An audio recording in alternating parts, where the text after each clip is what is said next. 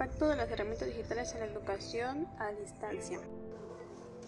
En un análisis sobre el impacto de la pandemia en el sistema educativo mexicano y el uso de las tecnologías, Germán Álvarez Mendiola, jefe del Departamento de Investigaciones Educativas del CIDESTAP, señaló que la emergencia sanitaria tomó por sorpresa a la educación y su respuesta fue improvisada, basada en cosas que sabía hacer, pero no carecía en sus capacidades de enseñar y aprender, así como problemas de tipo económico administrativo.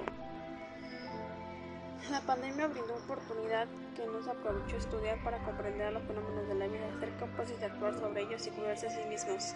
El COVID-19 implica temas biológicos, médicos, sociológicos, políticos, culturales, económicos, y podría haberse introducido para que aquellos niños, jóvenes y adultos comprendieran creativamente.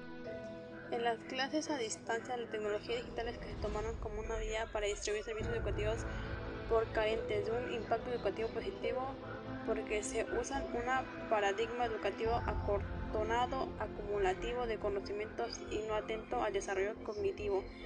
En sí mismas, la tecnología no ayuda a fortalecer la educación. Se pueden usar celulares o computadoras, pero al carecer de un propósito definido no sirven en la formación de ciudadanías que interactúan positivamente. Sin un sentido educativo, solo sirven como entretenimiento, comercio u otras cosas se deben decir hacia lo digital, pero en el aspecto educativo es conveniente tener una idea clara sobre su objetivo.